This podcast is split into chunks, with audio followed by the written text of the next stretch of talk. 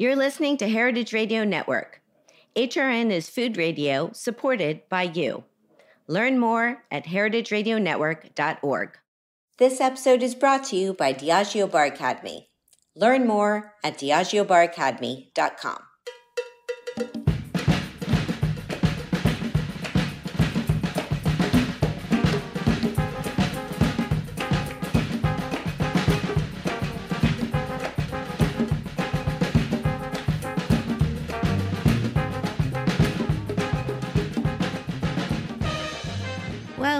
Welcome to All in the Industry on Heritage Radio Network.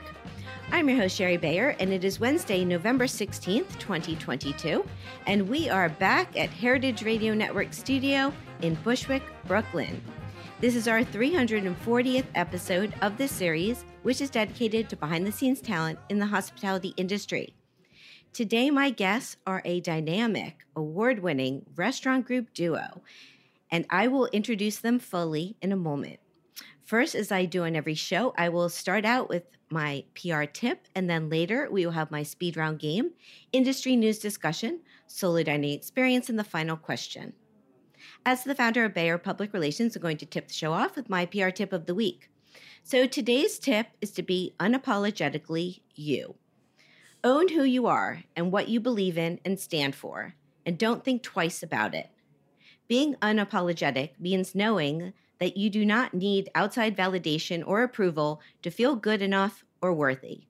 As humans, we naturally desire to be accepted, understood, seen, and heard, and to feel like we belong.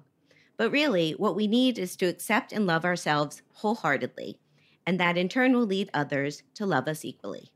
So let's live our lives as we choose and be unapologetic for it always. That's my tip today. Okay, I'm super excited to have two fabulous people in the studio with me.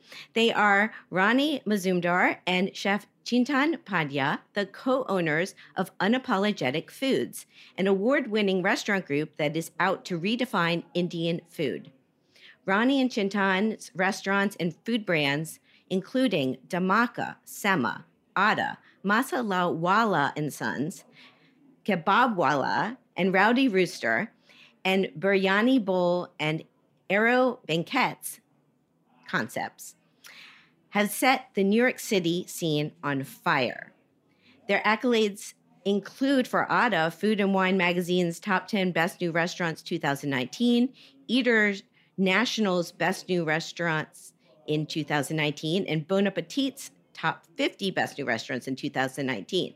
And then for Dhamaka, Chintan won the James Beard Foundation Award for Best Chef New York State and he was the first in this category as an Indian chef to win.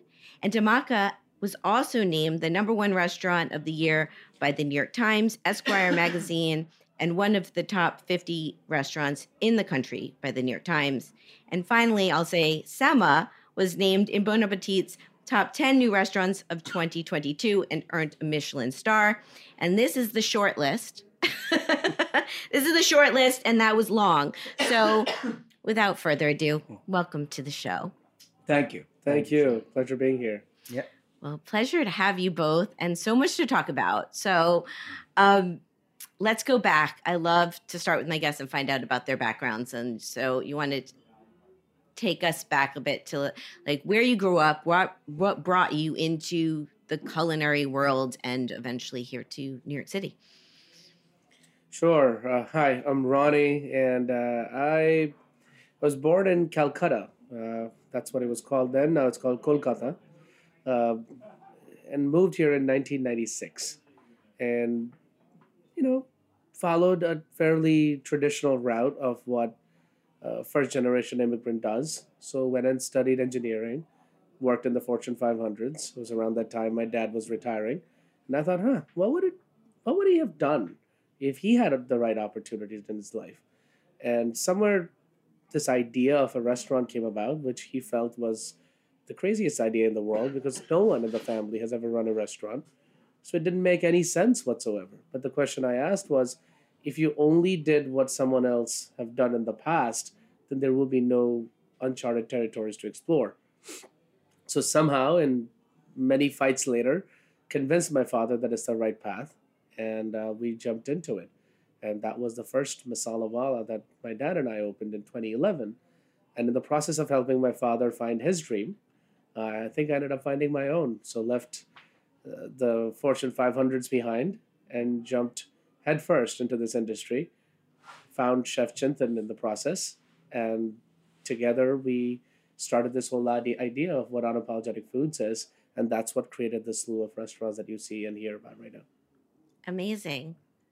Fantastic. Mine is a very single tone life. So I grew up in a city called Mumbai in India. He's the boring one. I don't think either of you are boring. yeah, so I obviously st- I started. I did my culinary school, then was a part of a management school by a very uh, renowned hotel chain in India called Oberoi Hotel. So I was a part of their school. Passed out through it in 2003. Started working with them. I was there till 2008. Uh, 2009, I moved to Singapore.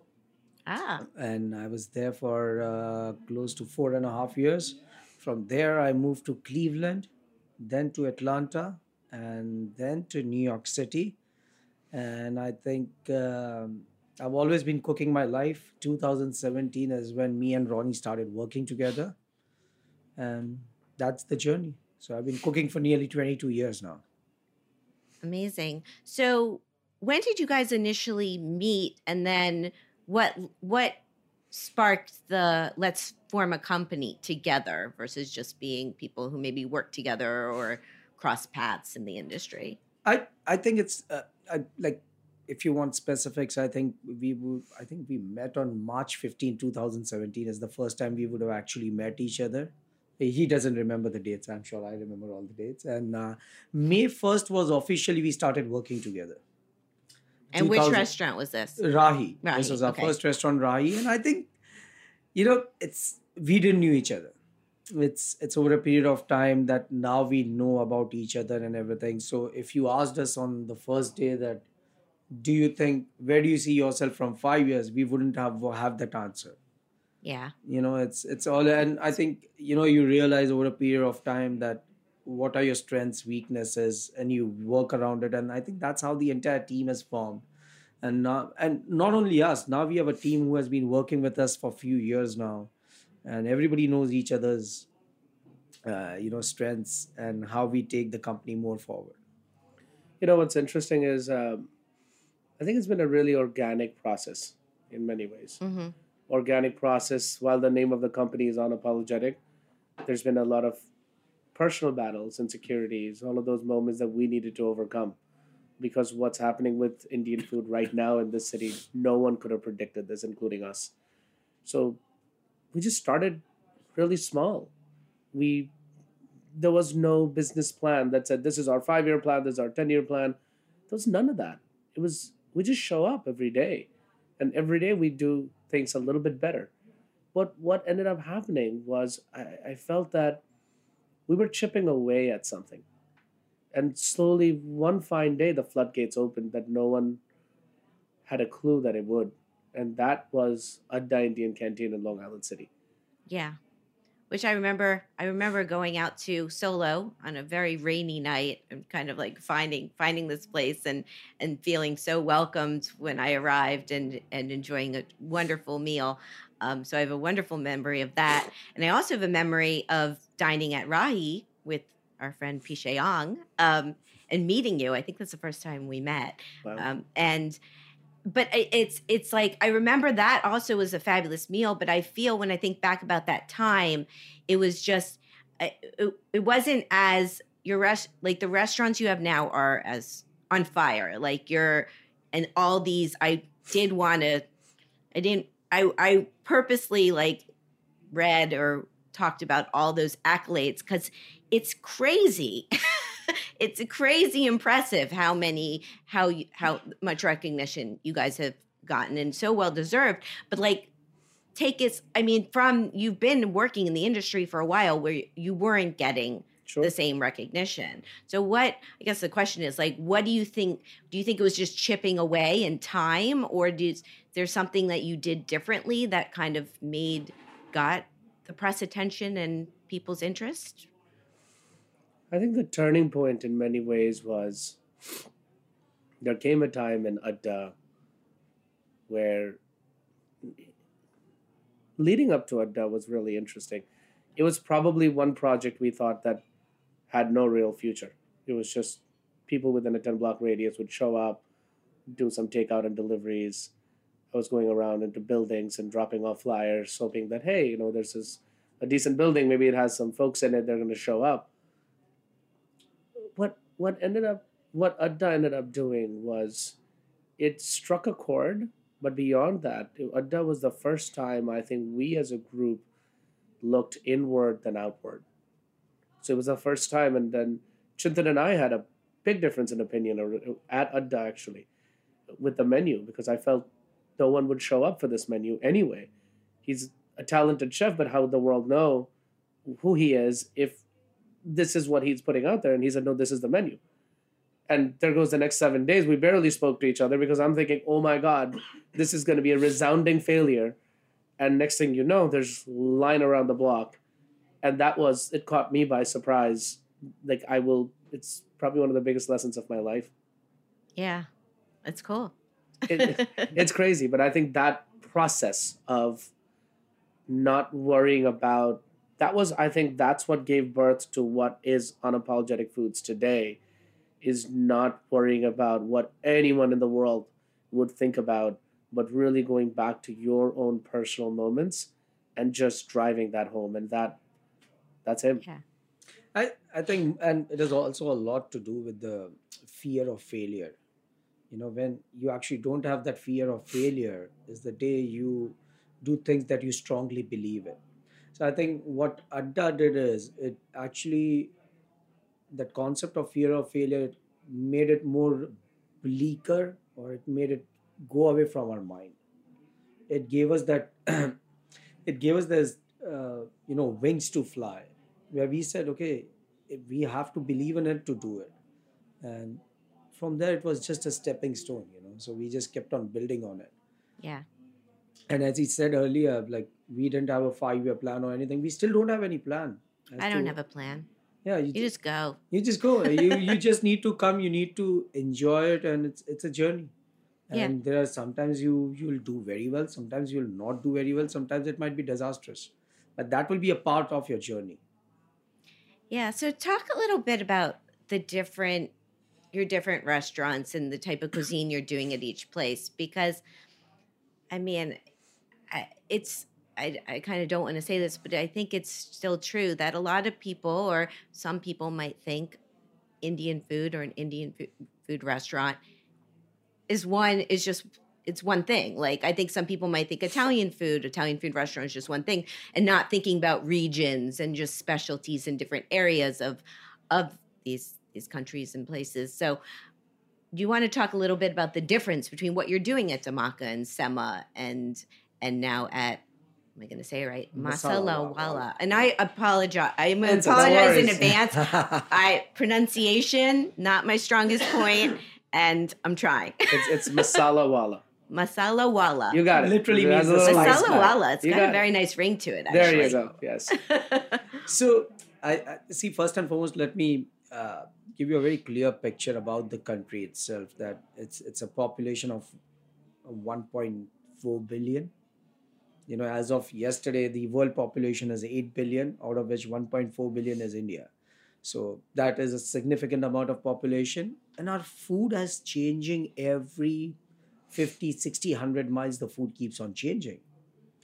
But what has happened till now is that the entire cuisine has been represented by seven or eight dishes.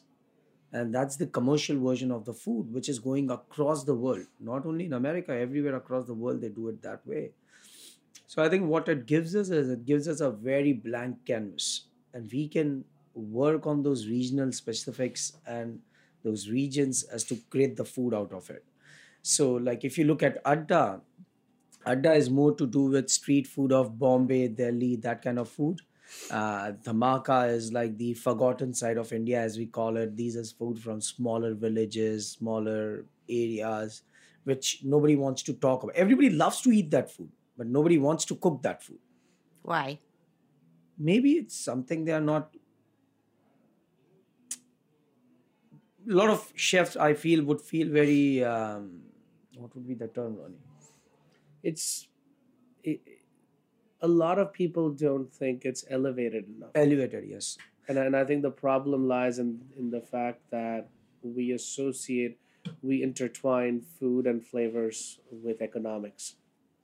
And whenever we do that, you're actually, without realizing, focusing on a region that has a higher economic power.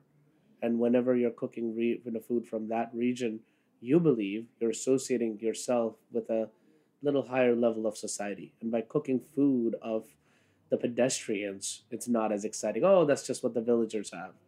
And somewhere, I think that India is still mostly villages, still rural population.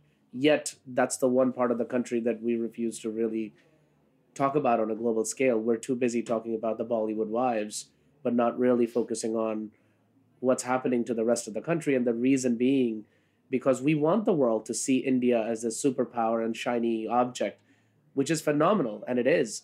But I think there's an entire side of it that it doesn't have to be shiny to be great. And I think that acknowledgement is something that's really critical for all of us that don't just worry about the sheen, but worry about what's under the covers and where the flavors are. And that's been a real big focus for us. Yeah, and uh, as he points out, and I think that's that's what a lot of people like. And I genuinely meet so many people. They love to eat it, but they don't want to cook it. Yeah. So it's uh, and for me, it's very different other way around. Where I need to love it to cook it. It's other way around. And uh, then we have Semma, which serves the regional Southern Indian food from five states of India, which are Southern Indian uh, peninsula of India. There are five states, so Semma focuses on that food, regional food. Uh, Rowdy Rooster is Indian fried chicken. It's spiced Indian with Indian spices and blends of things in there. And uh, then we have Masala Wala, which serves fruit from Bengal, which is the eastern part of the country. Uh, Ronnie comes from Calcutta, so he's from Bengal. And yeah, that's it. So these are different concepts. And and how are you managing all that? Are you running between all your restaurants daily or are you I mean, you We- obviously put together a good team. we have a phenomenal team and it it's something that keeps on growing like in a market like new york we such a competitive market and so much you know like uh, offers that people get we have people who have been working with us for now 4 to 5 years That's And how not long one we've been working individual. Multiple individuals who have been there with 5 years 4 years 3 years 1 year 2 year. So i think what has happened is over a period of time like the team has built up strong and you know like like uh, we are there most of the time. So between me and ronnie we are at one or the other restaurants. Right now we are more at masala Wala because it's the newest one. But we are normally there at one of the places. I know. I just went and you were both there. yeah Magically. No, it's Magically in Brooklyn. It was amazing. No, no, but there's many reasons. It's it's you know what's important to realize is we're not just creating a group of restaurants, but we're fighting and creating an idea uh, and a whole new set of ideals. Now, an idea can only thrive when it goes beyond you and there's other people who believe in it. So part of the reason why we exist is that people are willing to one show up, be it Park Slope, be it in the outskirts of Long Island City, but there's also people who are willing to fight for it, and that's our team members. And I think the growth of an organization or an idea really resides on our ability to be able to empower others. It's not it's not a monarchy. It's not about just Chintan and I. It's more than that. And I think if we're really going to talk about our cuisine, our culture, and who we are in a much more universal way, even though we have only created Indian restaurants, the message that we send resonates with anybody who's ever looked at ethnic food, anybody who's been a minority anywhere in the world. Because somewhere, somehow, we all have felt this innate desire to somehow fit in. And for once, when you're part of a group that's not trying to fit in and just proudly saying, no, this is just who we are, the, that fish is on the bone. That oil that you see on top is just how the dish is made, and it's okay. I think it is incredible and a powerful moment for a lot of people within the team. Is there, you know, 100% of success? No. There will be some team members that come and go, etc. But for the most part, the core leadership And our growth is dependent on the fact that there's really an amazing group of individuals who believe it just as much as us, if not more. it's awesome. What about signature dishes? Is that something you you put thought into, or things just become a signature dish? And I'm thinking about your rabbit dish at Dhamaka, like which what you're still doing that, but it's is it one a night? Yeah, it's still one a Okay. night. I see. I, I think it's the intention was not to create something as a signature. If we are doing a dish, it needs to be a signature. Yeah, so they're all signature. They're also, Yeah. um, and I I don't use the word signature because I feel that like you know lot, the most common question, what do you think is the best? And I'm like our menus are very small. If it's not best, it doesn't need to be on the menu. Right. see the the thing about rabbit is that when I spoke about this idea with everyone, I remember, and I said, you know, we we need to create this dish, which is like a larger format dish. And everybody's like, oh, that's phenomenal. Said, we let's do a rabbit, you know, like not many people know about it in with Indian food, and let's do that. And they're like, oh, that's cool. But I said, you know what? We cannot cook more than one rabbit. So like he was like, why? But I said, we just can't cook it. It's so big. The, uh, the kitchen space is so small. It takes up a serious amount of kitchen space and everything. So everybody thought it was a stupid idea. Yeah, I still remember. I still remember the first time I told you guys, and you're like, why one? Why can't we sell 10? But I said, I cannot cook 10. The problem is to cook it at 100%, 10 of them, it's impossible for me. It's humanly impossible. So I can't do it. I'm incapable of it. So when we actually started the rabbit dish, uh, they said what should be the pricing and when i looked at the actual price of ingredients everything anything below like $210 would have been we would have been losing money but they still fought and put the price at 190 and everybody's like nobody's going to buy this And now it's in demand.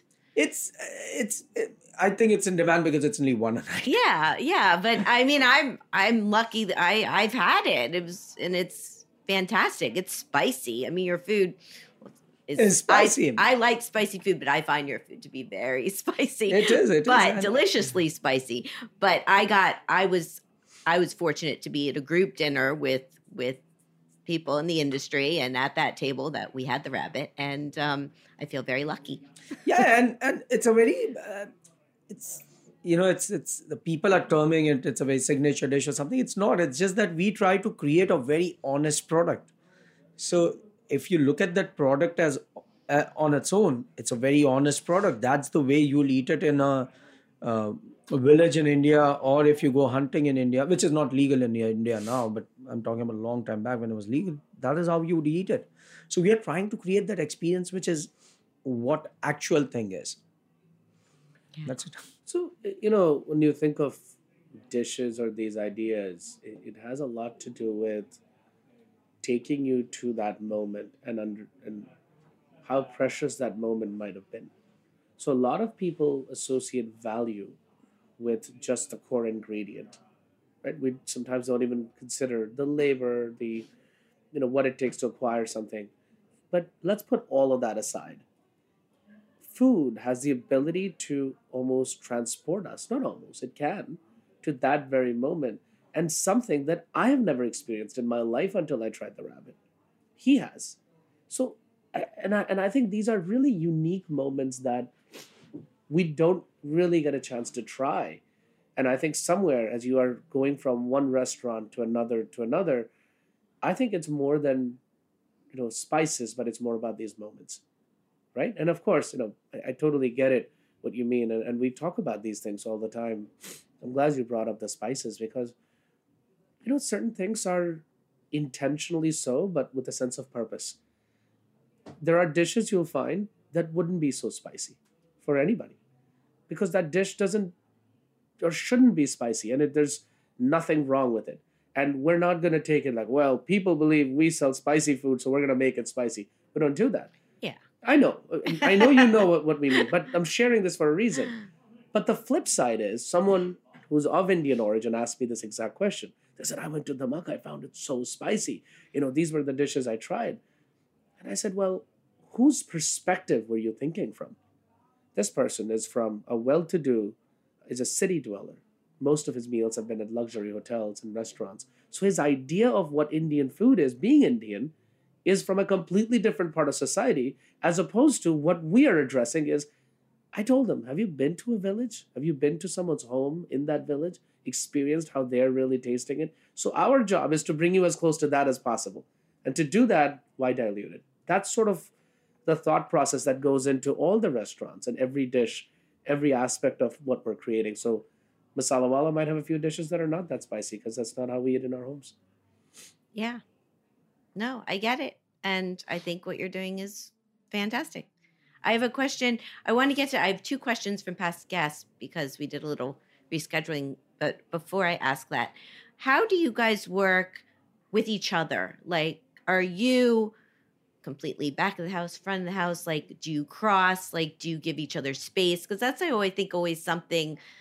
I don't know when people talk about, you know, co co owners of a restaurant group and restaurants. Like, sometimes the chef is just the chef takes care of the food and and the front of the house person takes care of the management. But how do you guys work? I, I think we don't have anything specific as a operational job role. I, I don't cook. That's one thing I want to specify. That is one job role that he has 100%. Ronnie, that we know because of our success. You don't cook. no, no, no. No, what happens is that obviously in day to day basis, like as as day to day basis, we have a very defined role. Ronnie is the CEO of the company, looks after the expansion and everything to do with finances, strategy, vision. That's his thing. My job is more into operations and everything. But there are days where, you know, he'll call me up, oh, I'll be there. Can you just take care of it? So I think one thing is there that, you know, there are times where he's actually literally moving food in his van like a delivery driver. So there is no defined role we have. The the only thing that we have in our mind is the vision as a company that we are growing. And all of us are working to achieve that goal. The day I think everybody will have started defining role, it will be very complex as an operation. Right now, it's a very simple operation. We just get up, we are there to work for our customers. That's it. And, and look, we have our core responsibilities. Yeah. right? So we know, well, here's something important is that we also know what is, are those core areas and not where we can give each other that trust. I'll give you an example.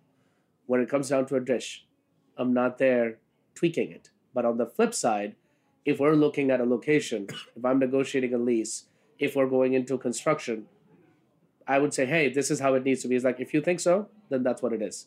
So we give each other that unwavering faith so that there's a very clear space. But at the same time, you don't understand how many times I would reach out to say, do you like this? And it has nothing to do with food. It's something that's radically different. It could be a wallpaper, it could be a person's resume, it doesn't matter. So I think what we look at each other on is I think we look we lean on each other for each other's strengths. I think he has really good judgments on people. Sometimes better than me. His instincts could be better. And even though I'm on the front side making the decision for hiring, I would come to him and say, I said, this is a really important hire. Can you make sure? What do you think of this? And him and I would talk about it. So we don't, doesn't mean just because he's a chef, why is he talking about this side? There's no this or that side. It's just one thing. And we just know when to lean on each other. And I would say that I think that definitely plays in your success for sure. 100% the way you work together. I guess we've never second guessed each other. It's something important that we talked about in very early on, Yeah. which is even at times if we don't agree on one another. Once we decide that we're going to do something, we're going to support each other 100 to 100, you know, 150% of the way. So I don't have to agree with it. Maybe whatever something has he has decided upon. But once we know that that's where we're headed, there's no turning back. Nobody's gonna then crib about it. Oh God, I really. I'm gonna drag. My... No, that's our decision as a group. That's what we're doing, and I think that's something as a as a team. It's sometimes difficult for. I can understand why in certain teams because we're always thinking of ourselves. My idea didn't get, you know, picked on, so therefore I feel small. I don't think we're worried about who's feeling big or small. I think our job is singular. How do we lift each other up more than each other? How are we lifting the people who believed in us, lifting them up? So We could be the smallest little speck somewhere. Who cares? There are conversations I have where it, let's say both of us are involved. I would totally speak for him if he's not even on the call. I said, he doesn't matter. What matters are the two people that are in this team, and they need to make sure they get acknowledged first. And it's something that I know he would say that about me without even talking to me. And that's these are values. And as a company culture that we've been able to set, what is amazing is when it goes beyond the two of us and when other team members talk like that. That to me is something that I think that can carry the mission forward. Mm. you know something like i always explain i keep on explaining people that i work with that. And i i learned it very early in my career and everything where one of my bosses taught me where I, you know i just did something as a young cook and i went up to him and he says it's a stupid dish. And i was like broken like i was like oh my god and this and that and everything so obviously he realized that i was like after a few days that i'm not very happy like, he says what happened? I said no you called me stupid. And i said no i didn't call you stupid. He says no i, I said stupid dish. So he says the the problem with us lies is when there's a conflicting situation and if something is said in a very wrong tone we take it personally. But it's not meant for me personally. Like Mhm. there are times when i'll do something he'll say ah, this is disastrous. But if i was a young kid i'll think i'm disastrous. It's not that thing that is disastrous. So i think what has happened over time is we have realized that that how we have to break that conflict out you know and i think we are trying to inculcate the same with the team where at the end of the day everything has to revolve around the the vision of our company. And i think that's what keeps everybody grounded and together. Fantastic. I really no, it's really good stuff. Um, okay, so I have some questions from my past guests for both of you. So here we go. Uh, question from episode 334. I had on Meg Bickford. She's the executive chef at Commander's Palace in New Orleans. She has two questions. One, the first one is What is one thing that you would like people to unlearn about Indian food? Because what you're doing is so in depth, she added. Um, so we could we'll start with that. So what's one thing you'd like people to unlearn? Uh, they they need to they need to you know basically just go with an open mind to any of our restaurants I, I, I can't talk about everyone and i'll talk about our restaurants they need to actually go with a very open mind and an open idea about that food when they go to any of our restaurants. Because it's actually going to change their perception. Yeah. you know? Because I, I, you know like and because indian food is so complex and so varied and as i said earlier it keeps on changing every 50 60 80 100 miles that there's so many variations of it. Like i was who i was talking to yesterday and i was saying that you know we can create 100 restaurants with different regional food and still we'll we'll have an option to do 50 more restaurants Oh yeah. with different food I'm gonna have trouble pronouncing all those names when you do that. well, I, I, I will say this one thing is that if there's one thing to unlearn about Indian food is that there's no such thing as Indian food. yes That's it. Whenever you think of the idea of Indian food, you have a very clear picture in your head as a consumer. Here's what the place is going to look like. Here's the kind of music it's playing. It's a darker tone brown place and whatnot, or it's a modern place. It's an either or. And then I'm going to have this kind of flavor profile. What you're really seeing is a flavor profile that's from the northwestern part of the country and a little touch of what the Mughals have left back. What you're not seeing is true regionality in Indian restaurants. So there is no way to define Indian restaurants. It's just as difficult as saying European food. So German food and Spanish food is practically the same at that point. It's similar regions, then there's no difference. And I think that is where what we all need to unlearn first. There's a dish called Doh Khleh that's in Dhamaka. It's a pork face salad. If you try that, the first time I tried it, it was in a trial. I walked in. I thought he did a takeout from maybe a Malaysian place or mm-hmm. Indonesian. That's I swear to God. yeah. And he said, No, that's going on the menu. I said, What are you talking about? What what is this? And I, I've never experienced that kind of texture, that flavor profile. That's not India. To me, as somebody who's in the business, who's from India, all of those things. So imagine somebody who is not from there and how much of a prejudice that we're going to be looking at the whole you know country with it's a subcontinent and we need to understand it's a cluster of many different cultures and languages and flavors combined in one so it's impossible to define it as indian food Wonderful. Okay, second part of her second question she had was with your rapidly expanding restaurant group, do you have a favorite one? You know, that good favorite question that people like to ask. I, I don't say favorite, but whenever people ask me, I say if and when I want to actually, I'm hungry and I want to eat something, I go to Adda. Okay. Says something. um, it's like picking between your kids so i have favorite dishes from different restaurants but it's impossible because so much have gone into each and every single one of the restaurants to tell that bigger story of what india is that it's it's almost unfair to compare and say this is my favorite because they're meant to tell a much larger story so imagine each restaurant as a chapter in a much larger book that you're reading and each time a restaurant opens it's another chapter it's another perspective that you're getting on so for me to compare it's again going back to that same european analogy then i'm saying then french and italian should be you know compared side by side it shouldn't be so it's two different things Okay, just think that you're to have this meal. Just one meal. Which restaurant will you go to? You're making it depends on no He's going to your house. Yeah, no, just, just okay, let's say like, no it depends on the moment it really depends on so let everything done, everything done. One meal, last meal. Let's say that's your last meal. Which restaurant, Ronnie? i'll have to think about it i don't know i don't know Not going to answer it. Uh, well, No, I have when another. I have no, another when- favorite question. When somebody asked me this question long time back, which of your restaurants you and actually I that time I didn't have answer and I was thinking about it. And then I said, you know what? Actually, I'll, I came back after 30 minutes and I told that person that actually I thought about it and I said, what if I get hungry? What am I craving? And I said, I want. I'll go to Adda. then probably it's going to be masala wala for me because it's the closest for home for me. It's the closest I can relate. So it, it's I'm biased, and that's why it's so. It, it's not a judgment of the restaurant, but it's my past. It's what I've Yeah. grown up with, and it's the food that I know uh, every day of my life. So yeah, Terrific. Okay, another favorite question I have for my guest on episode 339. I had on Aria Acheta. She's the brand ambassador for Diageo non alc brands in the central region. And she wants to know what is your favorite dish to cook for comfort?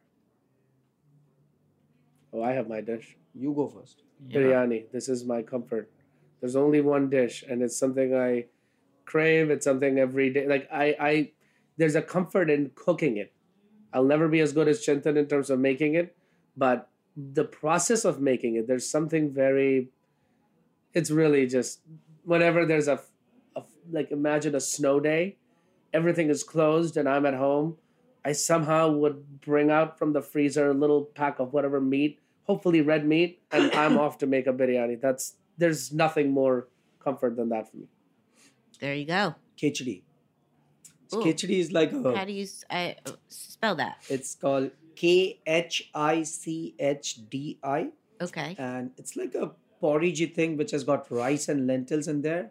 Uh, in different parts of the country, it's made in different ways, but I love eating khichdi. So, like, if I'm even if the day I'm not working, if my wife or my mom, mom asks me, "What do you want to eat?" Khichdi, Is that on any of your restaurant menus? masala wala, masala wala. Okay. has it.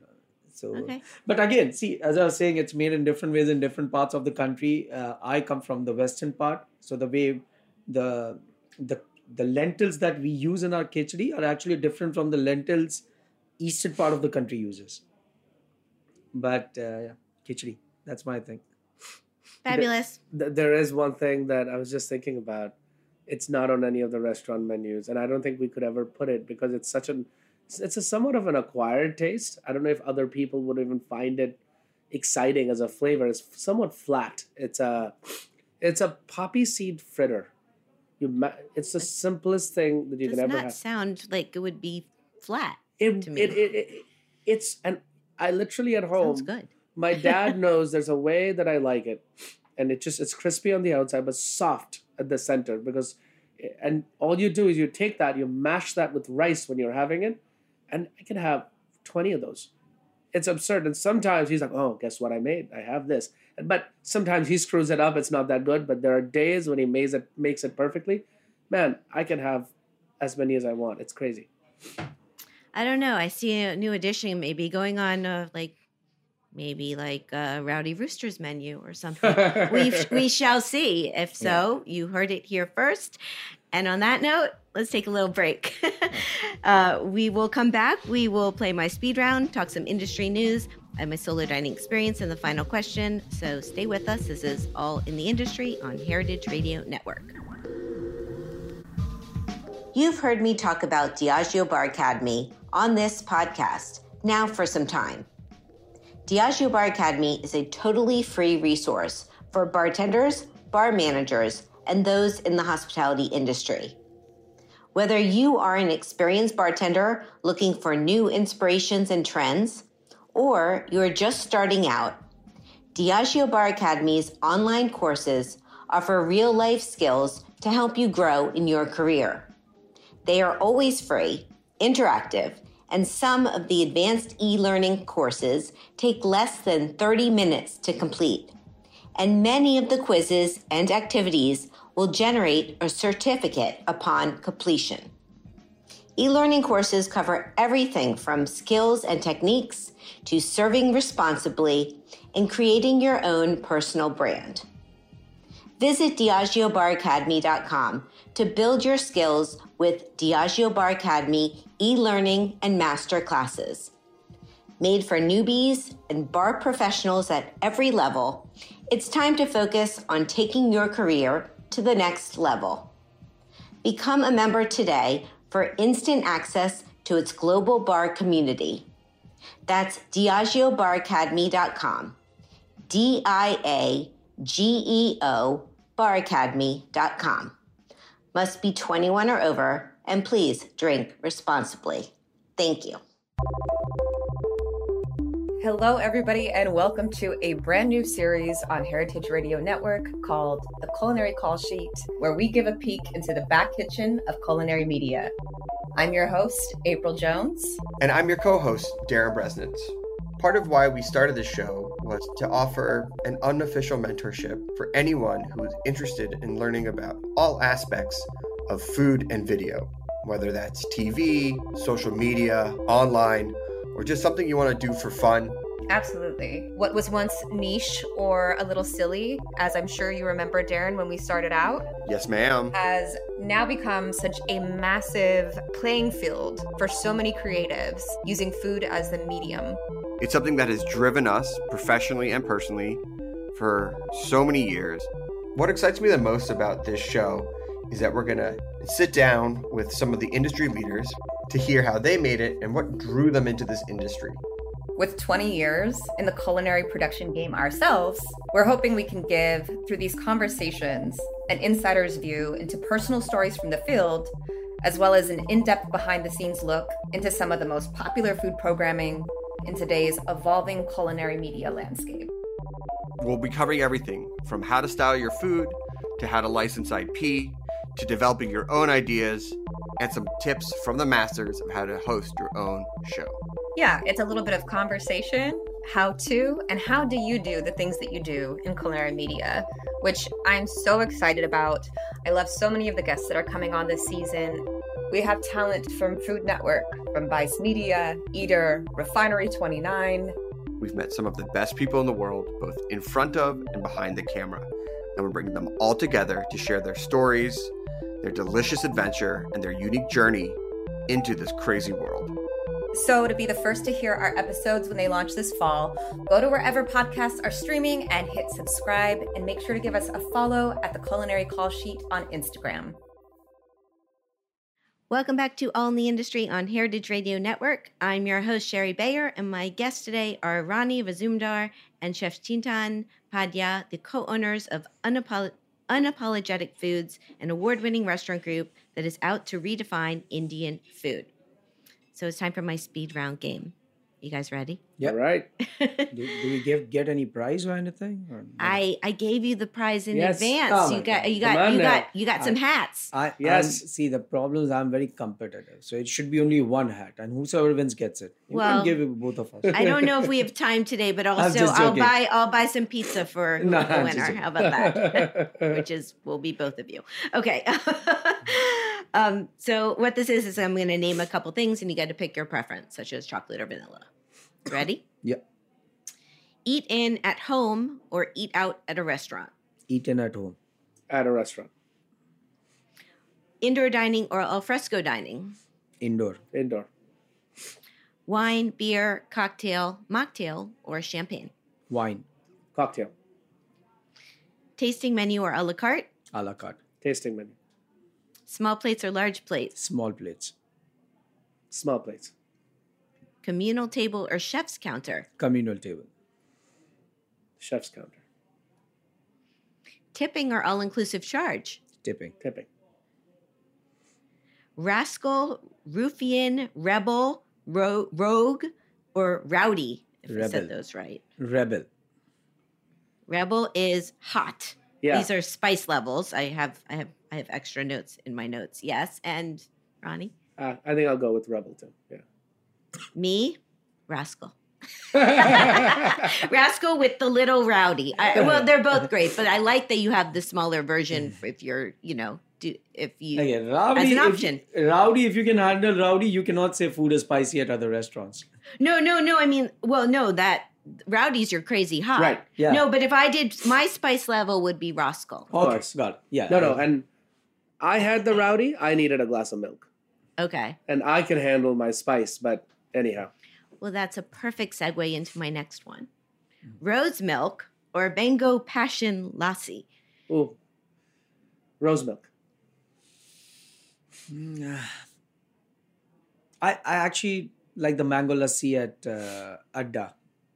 So the mango passion lassi is at Dhamaka, rose milk is masala, wala, but my choice is mango lassi at Adda. Yeah, I was looking at your menu and I saw that one, so I Yeah. didn't know, but good to know. You got Yeah. options. Mm, okay. Yeah, and for people, I mean, people listening probably get this, but really, these drinks are are balance the spiciness or help Yeah, with that a little bit. If He, he's a he's a purist, so he, he doesn't want. Yeah, the even the passion mango fruit. So the mango lassi, I, I love love mango lassi at a mango Adda and lassi. Rowdy Rooster both. but I tried the rose milk when I was at your restaurant, and that was delicious. It's I mean, good, they're both good. delicious. It's so. the, it's the way the rose flavor goes that it has a very clear essence of something I used to crave after school. So that's what gives me the excitement. yeah, yeah. Cool. Okay, two more: cheese plate or dessert. Oh, dessert. My God, that's a difficult one. I would say. I'll take cheese. and Manhattan or Brooklyn. Manhattan. Depends on what perspective. What are we talking about? Is it business? Is it fun? What are we talking about? I don't know. I've had someone on this show uh, think I was talking about drinks. You know, so you can interpret No. it however you want. we only look at it through a business lens. Okay. So no, I, I I think Brooklyn. I think Brooklyn has this completely uncharted territory right now, and there's this amazing group of people that are really open to trying amazing experiences. So I, I think I think Manhattan's fun, but I think Brooklyn. yeah, I guess I should have asked Queens too in the mix. Yeah, sure. You Yeah. could have, but too late. Too late. yeah, I usually do Manhattan Staten Island. Brooklyn or Staten oh, Island. oh boy. Or Bronx. That's where I grew yeah, up. I should have them all in there. I'm really being biased here, but that's the game. so that was fun. Yeah, and was I fun. loved it because you guys same on some and different on some. Yeah. Different on majority, I think. Yeah. Yeah. Yeah. He's not the tasting menu guy. I'll tell you right now. I'm all about that. I'm all about so, but yeah, it's we're different in that regard. Very cool. Okay, so for industry news, I picked out an article that was in the New York Times that just came out. It's entitled, What Does Your Favorite Reservation App Say About You? For a decade, the online reservations industry was dominated by one player. Now, the myriad choices have given way to strong opinions from diners, and this was by Priya Krishna. And I mean, yeah, this is a fitting article to talk about reservation, restaurant reservation apps. And it started out saying somebody in the that they quoted was referred to Open Table is economy, Resy is premium economy, and Tock is business class. That was interesting. And it's been, um, as someone who dines out a lot and I make a lot of reservations, I'm I know I know these apps, um, and it's, it's it's it's interesting to see. I mean, many years ago, ten years ago, it was Open Table was dominating, and almost all the reservations I was making were through Open Table. And I have to say, in the past year or so, I'm using Resy a lot more. Like um, I still use Open Table sometimes, sometimes Tock. Um, it mentioned in this piece what they have uh, about um, seven rooms, which sometimes comes up. What they don't. It was it's interesting because I even had I've had uh, Joel Monta. Montaniel, who's um, the co-founder of the company, on the show, and um, and Seven Rooms is fantastic, but they don't focus on customer, the customer with creating their app. They're more about the back end, and mm-hmm. and so, but all these other companies have apps, or, or actually, Tock doesn't have an app, but anyways, I want to get your take on it because I believe your restaurants are on Resy, all of them. Yes. Um, and is we that made been... a very conscious decision. Okay. We went through evaluating every single one of these, mm-hmm. and we decided what would fit the model because what I didn't want was five different of these platforms running around. So it had to be like we use the same POS across all of the restaurants. So these were decisions we made a few years ago that are now kind of moving forward, and we went through a rigorous process to understand each of them. And we went with Resy. What was the like what led to ultimately to that decision? I mean, it was probably based on a lot of cost things. Okay. Number one reason. yeah. Very simple. It's mobile friendly, cost. And number three was I think in many ways it wasn't as it still had the customer facing side and it was versatile. So I can go on for quite some time about why and what were some of those things. I we used to be on Open Table. It's not like we had a choice, but I mean, from thousands and thousands of dollars in Open Table, we tried. We said is that they said these are non-negotiable, and then same Open Table came back saying we're rethinking our entire strategy on pri- pricing as of a few months ago. I just think they had the market, but they became a dinosaur very fast. And I think now they're trying to regain that market, and they're going to have a lot of you know tough time in that process. I think where Resy won at that time, the price point that they introduced, it was a no brainer from yeah. a restaurant that's spending thousands of dollars. See, I'm not looking at it from a consumer side. We're not the ones going on Resy and making reservations. We're probably calling up a chef or showing up and, you know, so it's very different from a consumer side for us. What was different was how can you beat that price, beat that quality, make it mobile friendly? Who are our customer bases? if there's a younger demographic that's coming in, they're ready to go already on their phone. They're not going to open their laptop.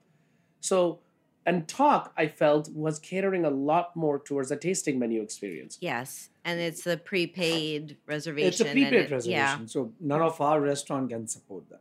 Right. So I and I it's not that it's a bad or good product. I just didn't think for the models that we wish to have created, which we knew would continue to be a la carte, it didn't make sense. Resy has an option for ticketed experience.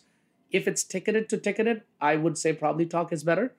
But if it's a clear, singular experience when it comes down for reservations, backend management, analytics, access to your customer information, every single one of those things, I think it makes it incredibly friendly. Devices, you're not worried about how many devices this thing is on. So it could be, it's on my cell phone. I'm not fighting about it with mm-hmm. open table being somewhere and this giant clunky device. So my God, I can, like I said, go on for hours about it. It's, um, I think Resy, the the genius of Resy came out not just in the app itself, but the blog. I think they started building a community much earlier on that a lot of these other folks were not thinking about, and I think that helped propel them in a far different direction than their competitors. And uh, I'll just add one more thing that what we also felt with Resy was there was some human talking to you always. Yeah. So like, and it could be from any like it was not only people who were running Resy or operationally, but there will be people who come. Oh, we are with Resy. Do you need any help with anything? And that was something I think that set the tone apart for that company. Yeah. There's, There's, still a there's people. no open table guy on Instagram. There's the Resy guy, which is Colin. Yeah, he's And he's, He's on a everywhere. skateboard. And he's, gonna be- everywhere. no, no, no, not only him. Like Yeah. I was at Semma the other day, like two months back or something, and then this in the afternoon, this gentleman comes and he says, "Oh, hi, I work with Resy. That's my card. Anything you need, anytime, guys, just drop Yeah. in. Like any problems you have, that's it." And By the nobody way, else does it. You know what's funny? There was a phase when we first signed up with Resy and we kept open table also. So we used to have two different reservation platforms in the very beginning as we're making the transition because we were scared that what is this new app? Maybe it's not going to pan out. And we started to see the shift firsthand. In the very beginning, Resy would be only people that because it was on our website who are just going there Yeah. it didn't really have its own customer base. So we thought, oh, maybe it's a fluke. Maybe in six months it's all gonna fizzle. Who knows? And Open Table gave significant number of customers. Fast forward twelve months, the entire dynamic shifted. Changed. Yeah, it's so interesting. It's I recently was making plans with a friend to go to a restaurant Zuzu's Yes. and my friend had made the reservation and we were looking to change the time and I went on Resy and I I changed the time. I I got a new reservation a little a little later and I told her and she's like they're on Resy? I, they're, I made the reservation on Open Table. Mm. And so then I looked, and they're on both. So Look it was in, it was interesting because I didn't realize that restaurants. I mean, this is recent that are, were are still doing that. Um, maybe trying to capture two audiences. I don't I don't know. I I was, I was wrong with that. surprised, uh, but um, yeah, all your points. I I hear you, and I think. I mean, I'm. It's on this show. I've had. I've well, Ben Leventhal is coming on again next week to talk about his his new project. But Ben, who founded Resy, I mean, I've done. I've had him on the show. I've had Nick Kokonas on. I've done a partnership with Open Table. Like I'm friends or friendly with with all these groups, Sure. and I see their their benefits and what they're doing, and I I think there's room there's room for all of them. They have their purpose. Yeah. But I definitely hear you on. I mean, as I said, I'm using Resy more. I'm also I have the perk of the global access that they The global a- dining access. yeah that that's um that puts me. I mean, Notify does work as a as a feature. Of course it does. I Um, mean, we know it from the yeah. back end because whenever there's a cancellation, which happens, you know, last minute Yeah. sometimes, and a lot of people we know will pick up that table within a second or two at a Dhamaka or a Semma, and we hear that, we see them, and it's a game. We'd be like, okay, let's Yeah. open it for 30 seconds and let's see how many we get. Bam! It's a funny Yeah. process. Well, yeah, I think at one point you told me you couldn't get your own reservation at Dhamaka. You're so I don't think we can get it now. We still don't but Every, everybody Yeah. thinks it's a lie, but it's an honest thing. We don't get our reservations at Dhamaka. my mom and dad this is an honest truth you can ask them i don't think they have not because of the reservation thing i could have planned ahead but I, they have not had a full meal at Dhamaka till date let's get them in. yeah i know right we keep talking I'll about put it on notify. happens. I'll let you know if I get it. Table for three. um, awesome. And I'll just note on one other thing, though, despite everything we just talked about. I mean, Open Tape Table is still has outsizes everyone that said that they have uh, 50 50,000 participating restaurants compared to Resy at 16,000 and Tock at 10,000. I mean, it's still still giant, you know. So yeah and, and i just think that I- wonder about yes the, the numbers are higher but who those demographics are. I think that also matters. Yeah. so and also different cities because I do find sometimes when I travel um, that there's like open table is where was I? I think it was in Boston, sure. And that I was finding the reservations I were making were mostly through open table, so it was interesting. yeah, it depends. You're right it really depends Yeah, on I think city. Resy is more focused in New York, I think. Yeah, No, I mean it's San Francisco, et cetera. It's a Yeah, yeah. larger metropolitan cities. Probably look as a young company. I- I think each of these platforms are a breath of fresh air from way back when. So in a way, it's all great. I just think they all serve a slightly different purpose, and we as business owners, we have to make a decision of what fits the model for us. yeah, absolutely. Well said. Okay, um, it's time for my solo dining dining experience, and it's at a restaurant that does not take reservations. so um, I was out in San Francisco. I'm going to do another. I did a experience from out there from my trip there last week, but I wanted to talk about this place because I love it, and it is called Swan Oyster Depot. So here is the rundown. The location 1517 Polk Street in the Nob Hill area of San Francisco, California. The concept well, it's a legendary seafood eatery. It's a cultural landmark. Um, it's known for its raw bar fare as being part of a fish market, and it was established in 1912. The owner is or the are the San Cimino brothers, and uh, it was originally founded by four Danish brothers. So why'd I go? Well, I'd been once before, and as I said, it's really one of my favorite spots. So I just wanted to go back. My experience, uh, it was like a week or so ago on a Saturday. I knew they closed at 2:30. I showed up a little after 1 and there was a line of about 20 people. Thought I was be fine getting in. I found out then that they stopped letting people in at 2 o'clock and the line wasn't really moving. But based on my experience as a solo diner, I decided was getting close to two, was waiting in line. Decided to walk up front and peek my head in and just ask if there are any solo seats. And the when the guys behind the counter came out and or talked to me, and he was like, "Is there anyone else solo in front of you?" And I said, "No."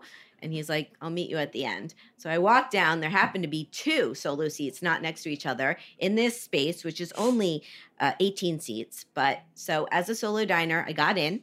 And then I had this fantastic experience where the woman next to me was from Oakland and she was a regular there. And we chatted the whole time and shared food with each other.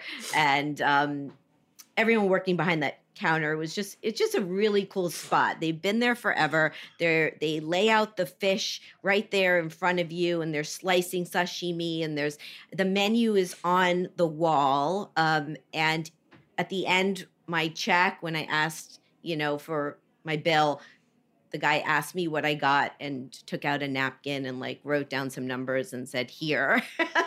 and it was cash only. And it was just really, it's just a really fun, fantastic restaurant. So, what did I get? Well, I got a small sashimi plate, which had all the fish of the day, which included salmon, tuna, yellowtail, and scallops. I got five oysters one of each that they had. Um, the woman next to me, Patty, was like, "You got to get the oysters and with the mignonette." So I was like, "Okay, I'm doing oysters," um, and I love their crab. I got a crab salad, and then with her, I shared. She had smoked salmon on rye, which is what they're also known for. Um, well, it's all fantastic, but it was really, I mean, my take. I just love it. I mean, if you're a seafood lover, this is the place to go to. Um, it's there's no frills it's just uh, it's like all counter seats and it's just it's just really good. And they bring you i mean the the crab meat in the cocktail glass and it had hot chili sauce and horseradish and and uh, different sides um, to go with it. And it's just it's just a really cool spot. Uh, so the ambiance as i said it's 18 seats um, very casual has character. Um, I mean, uh, the walls are covered with memorabilia from from the long history and um yeah as I, and the the menu i mean it's all it's all just it's just a really i guess authentically cool legendary spot. I'd say it's perfect for solo dining or seafood lovers. And interesting tidbit um, so apparently it opened in 1903 and then it paused for a little bit because there was a an earthquake in 1906 in San Francisco, and so it's been in this new location in 1912. It's hard to believe it's been around that long. Um, and it's been operated since 1946 by uh, this this family that's running it, and there's a bunch of cousins behind it. You could just tell everyone working there has just been there a long time, and they're like family. It felt like you know you're part of a family when you're there. So personal, but it's like super hard to get into with the line. And I think Anthony Bourdain had once talked about it in one of his shows. So it is also a tourist destination. destination. Um, personal fun fact I had some more oysters on this trip. I also had oysters at Hog Island Oysters in Napa, and they have some locations in San Francisco, and um, broiled oysters at the Anchovy Bar, which were really great. So the cost of my meal on the napkin, it said it was $67. That was not including tip. I believe it was including anything else of tax. Um, and again, cash only. Would I go back? Yes. And their website is swanoysterdepot.us, Instagram swan dot swan dot oyster dot depot. There you go. Did I sell it? Yes. Yes. Sold. I love this spot. I don't know. People I don't I never like the favorite restaurant question, but if I had to pick restaurants like around the country or world, like there's just something about this place that's really special because it's just it's hard to get in. The food is so good. Like it's just really fresh, wonderful seafood and it has character. So Sounds like fun. We have to be there. there you go. Okay, so time for the final question. My next guest is Ben Leventhal. He is the founder and CEO of Blackbird Labs Inc., which is a new loyalty, membership, and payments technology company. As I mentioned, Ben is also the co founder and former CEO of Resy, and he's the co founder of Eater.com. I do not know really anything yet about this new company, but Ben has a good track record. so, what would you guys like to ask him? Is it going to be integrated with Resy? That's a great question. I'll just start the show with that. Start and end it with that. I have uh no, but a, a, a genuine question for Ben. I think I will ask that though. yeah, yeah, yeah, no, I, I think I I hope to God it would be. Um I think you know he has this really terrific uh, path that he has taken by sort of creating conversations in areas that wasn't necessarily there. Like Eater, in many ways, really broke new ground. Right, what Resy did brought in a whole different conversation. What I want to know is through this loyalty program, Blackbirds, is that what it's called? It's called Blackbird Labs Inc. Blackbird, yeah, Blackbird Labs. The question I would have for him is how how is he going to disrupt the market with it? That's the question. Great. Anything else you want to add, or we're good? I just want to know that, just want to know his thought process. That how does he think through about an idea? Like, not in detail about Yeah. very specific, but just about, you know, because it's very important that every time he does something, it's very disruptive and it's something very new. So it's very important to know the thought process behind it. Like, and it could be anything. Tomorrow he might open up a water company Yeah. and it will be a disruptive company. So, what's the thought process? That's important. So, that's what I would love to know. I'm gonna find out. I'm really excited to chat with him because he is he is Ben Leventhal and he's made he's he's disrupted with his companies and in in a beautiful way. And I think when when he first with Red when I think back to Resy's first launch, it wasn't like I mean I don't I don't know how much resistance there was, but I wouldn't say it was as like open arm love fest for the as today. I mean, it I think he had I'm to skeptical myself. he had to go up against you know A giant. a giant who's dominating everything was Yes. by Yes. one company so It could have been the flavor of the season.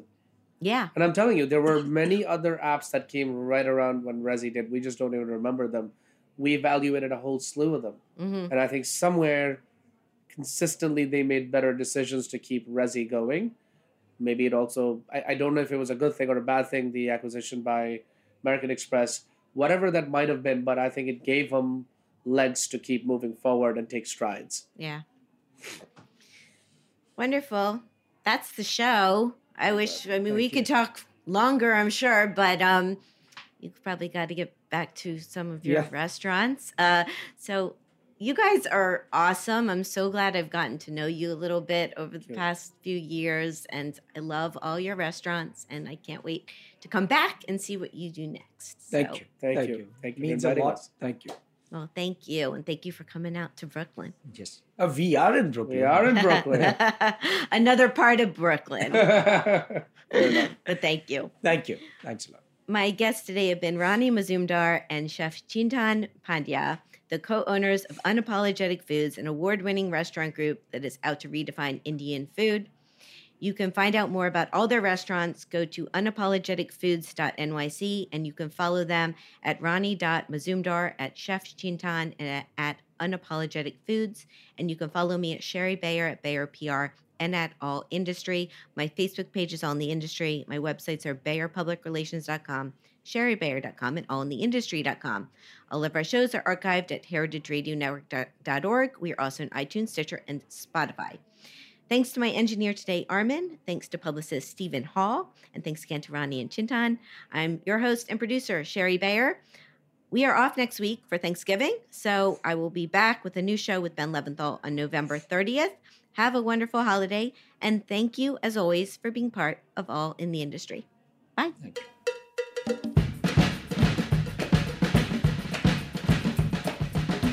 All in the Industry is powered by Simplecast. Thanks for listening to Heritage Radio Network, food radio supported by you. Keep in touch at heritageradionetwork.org slash subscribe.